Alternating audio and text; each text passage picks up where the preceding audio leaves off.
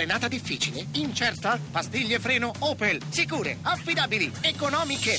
Oggi, sostituzione pastiglie originali Opel da 99 euro. Tutto incluso. Opel Service. Zero pensieri, solo vantaggi.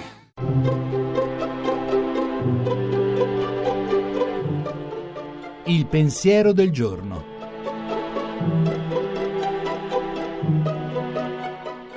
In studio Gianni Valente, redattore dell'agenzia Fides.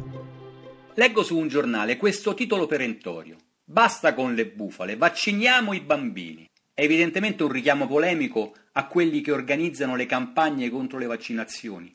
Ma la formulazione è un po' ambigua e a me viene da leggerla come un grido che quasi chiede un vaccino per i bambini contro le bufale.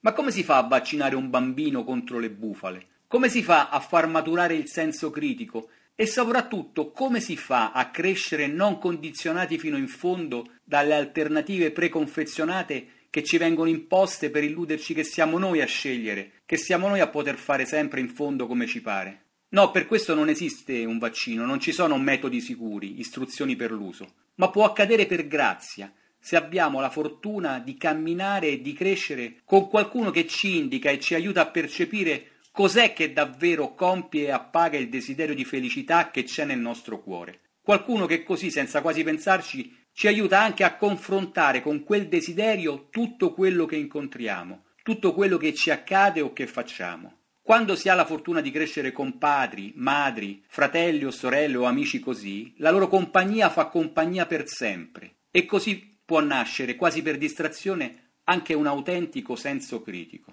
Questo può vaccinarci anche dalla narcosi che a volte sembra contagiarci tutti e che sembra renderci fragili come foglie davanti al vento cosmico delle bufale. Per questo la fortuna della vita è incontrare qualcuno che ci fa sperimentare, come diceva San Paolo, che Cristo ci ha liberati affinché rimanessimo liberi. La trasmissione si può riascoltare e scaricare in podcast dal sito pensierodelgiorno.rai.it.